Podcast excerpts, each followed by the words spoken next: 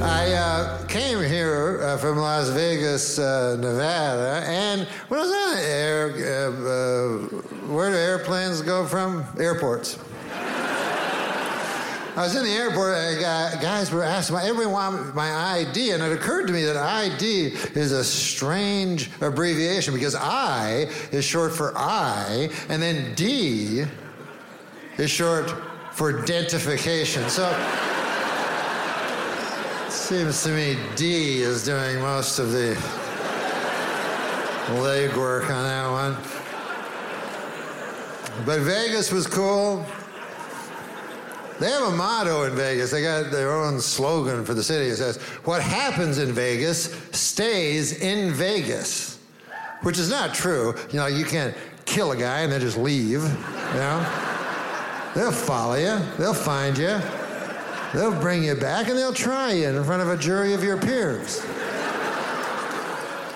So I thought, well, what does it mean, anyways? You know, and I ruminated about it days and days and nights sleepless weeks became sleepless more weeks. And finally, it occurred to me. It was so simple. It was right in front of my face the entire time. Whatever happens in Vegas stays in Vegas. All it really means is you can go to Vegas, you can have sex with a prostitute,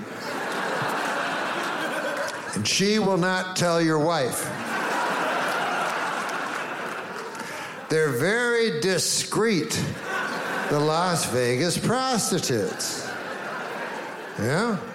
Not like these gossipy small town whores back where you live. You know? These fucking blabbermouths. Down at the beauty parlor with that pale blue thing over their head, whatever the fuck that is.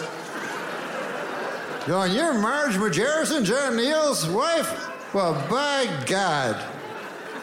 I took a shit on him last night. I, in exchange for cash. Nice fella. Watch Norm MacDonald, Hitler's Dog, Gossip and Trickery, only on Netflix.